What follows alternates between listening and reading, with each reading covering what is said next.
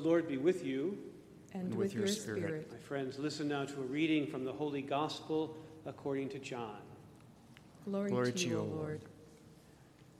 Now, a certain man, Lazarus, was ill. He was from Bethany, the village of Mary and her sister Martha. Mary was the one who anointed the Lord with perfume and wiped his feet with her hair. Her brother Lazarus was ill. So the sisters sent a message to Jesus Lord, he whom you love is ill. But when Jesus heard it, he said, This illness does not lead to death. Rather, it is for God's glory, so that the Son of God may be glorified through it. Accordingly, although Jesus loved Martha and her sister and Lazarus, after hearing that Lazarus was ill, he stayed two days longer in that place where he was. Then, after this, Jesus said to his disciples, Let us go to Judea again. The disciples said to him, Rabbi, the people there were just now trying to stone you. Are you going there again? Jesus answered, Are there not twelve hours of daylight? Those who walk during the day do not stumble because they see the light of this world. But those who walk at night stumble because the light is not in them. After saying this, he told them, Our friend Lazarus has fallen asleep, but I am going there to awaken him. The disciples said to him, Lord, if he's fallen asleep, he'll be all right. Jesus, however, had been speaking about his death, but they thought he was merely referring to sleep. Then Jesus told them plainly Lazarus is dead. For your sake, I was glad I was not there, so that you may believe. But let us go to him. Thomas, who was called the twin, said to his fellow disciples, Let us also go, that we may die with him. When Jesus arrived, he found that Lazarus had already been in the tomb four days. Now, Bethany was near Jerusalem, some two miles away, and many Jews would come to Martha and Mary to console them about their brother. When Martha heard that Jesus was coming, she went and met him, while Mary stayed at home. Martha said to Jesus, Lord, if you had been here, my brother would not have died. But even now I know that God will give you whatever you ask of him. Jesus said to her, Your brother will rise again. And Martha said to him, I know that he will rise again on the resurrection in the last day. Jesus said to her, I am the resurrection and the life. Those who believe in me, even though they die, will live. And everyone who lives and believes in me will never die. Do you believe this? She said to him, Yes, Lord, I believe that you are the Messiah, the Son of God, the one coming into the world. When she had said this, she went back and called her sister Mary and told her privately, The teacher is here. He is calling for you. And when Mary heard it, she got up quickly and went to him. Now, Jesus had not yet come to the village, but he was still at the place where Martha had met him. The Jews who were with her in the house, consoling her, saw Mary get up quickly and go out, and they followed her, because they thought that she was going to the tomb to weep there. When Mary came to where Jesus was and saw him, she knelt at his feet and said to him, Lord, if you had been here, my brother would not have died. When Jesus saw her weeping, And the Jews who came with her also weeping, he was greatly disturbed in spirit and deeply moved. Jesus said, Where have you laid him? They said to him, Lord, come and see. Jesus began to weep. So the Jews said, See how he loved him. But some of them said, Could not he who opened the eyes of the blind man have kept this man from dying? Then Jesus, again greatly disturbed, came to the tomb. It was a cave, and a stone was lying against it. Jesus said, Take away the stone. Martha, the sister of the dead man, said to him, Lord, already there's a stench because he's been dead four days. And Jesus said to her, Did I not tell you that if you believed, you would see the glory of God? So they took away the stone. And Jesus looked upward and said, Father, I thank you for having heard me. I know that you always hear me, but I've said this for the sake of the crowd standing here so that they may believe that you sent me. And when he had said this, he cried out with a loud voice, Lazarus, come out.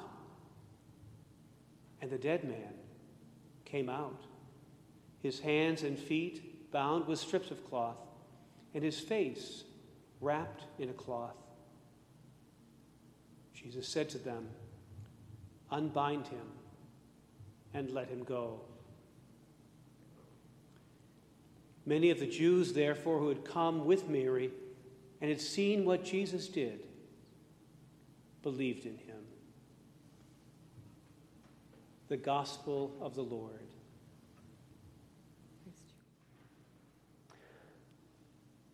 On one level, this story is about the death and resurrection of Lazarus. But on another, it's about the death and resurrection of Jesus. With these two meanings in mind, the passion of Jesus bleeds through the surface of the story. Jesus was deeply moved in spirit and troubled, verse 33. He was deeply moved again in verse 38. And in verse 35, Jesus wept. Why? He had deliberately delayed coming until Lazarus was dead and buried. The crowd said, See how he loved him, in verse 36.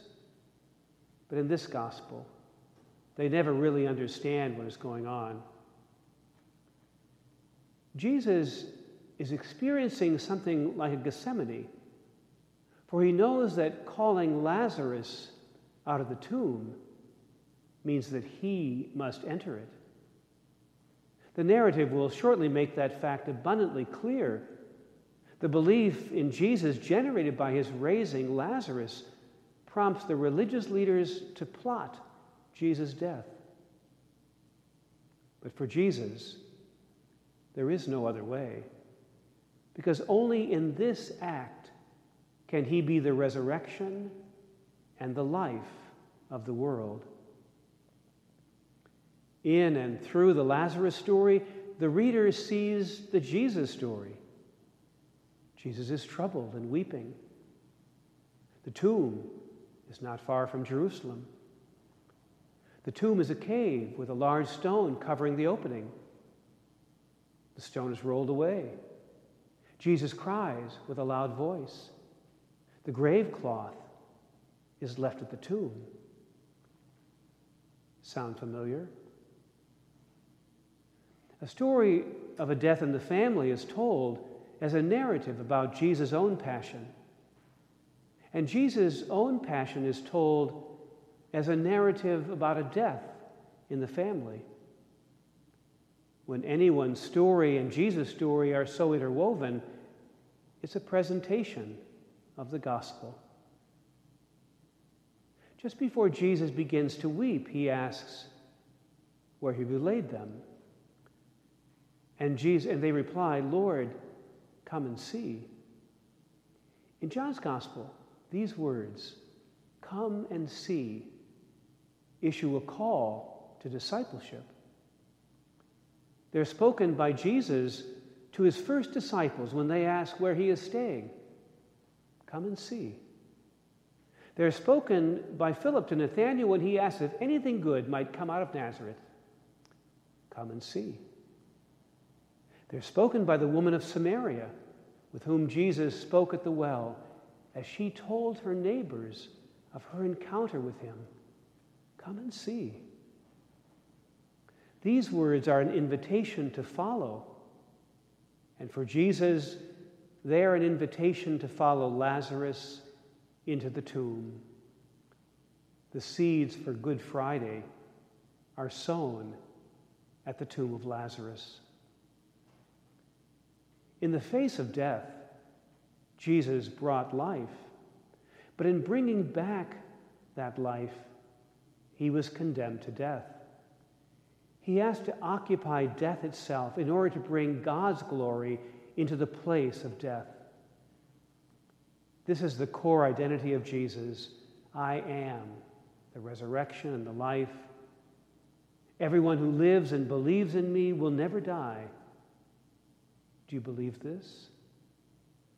The whole point of John's gospel is this living faith. In chapter 1, John declares To all who received him, who believed in his name, he gave power to become children of God. To believe in John's gospel is always tied to Jesus, and it always appears as a verb in John never as a noun. Faith is something you do. More to the point, faith is something you live. Everyone who lives and believes in me will never die. Jesus gives life, and to believe in him is to find life, and to find it more abundantly is to receive life even in a world when we are surrounded by death. In baptism, we died with Christ. We were buried together with him. So we're already living the resurrection. In his letter to the Romans, Paul said, If the spirit of him who raised Jesus from the dead dwells in you, he who raised Christ from the dead will give life to your mortal bodies also through his Spirit that dwells in you. The real issue of faith for us is often not so much believing in God and in the resurrection of the body after death, as Martha believed, but in believing in the possibilities of God bringing about resurrection and newness into our lives right now. In order to experience new life, we have to allow ourselves to be called forth from the tomb. Jesus' words are the same creative word God spoke in the beginning Let there be, come out, and there was life. Lazarus responded to the words while he was still a dead man. Even in death, he heard the voice of God calling him back to life. Unbind him and let him go. Only when we can let go of what holds us bound are we free to live abundant life. There can be no resurrection as long as we are in control, holding on for dear life.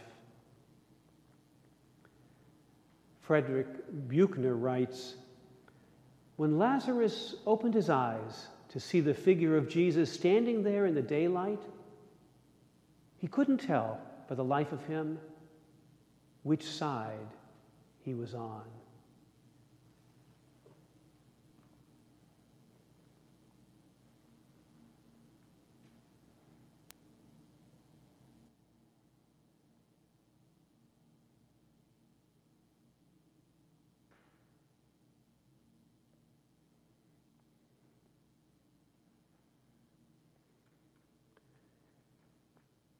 In the waters of baptism, we died with Christ and rose with Christ to new life. So let us give voice to the faith that brings us life. I believe in God, the Father Almighty, creator of heaven and earth, and in Jesus Christ, his only Son, our Lord, who was conceived by the Holy Spirit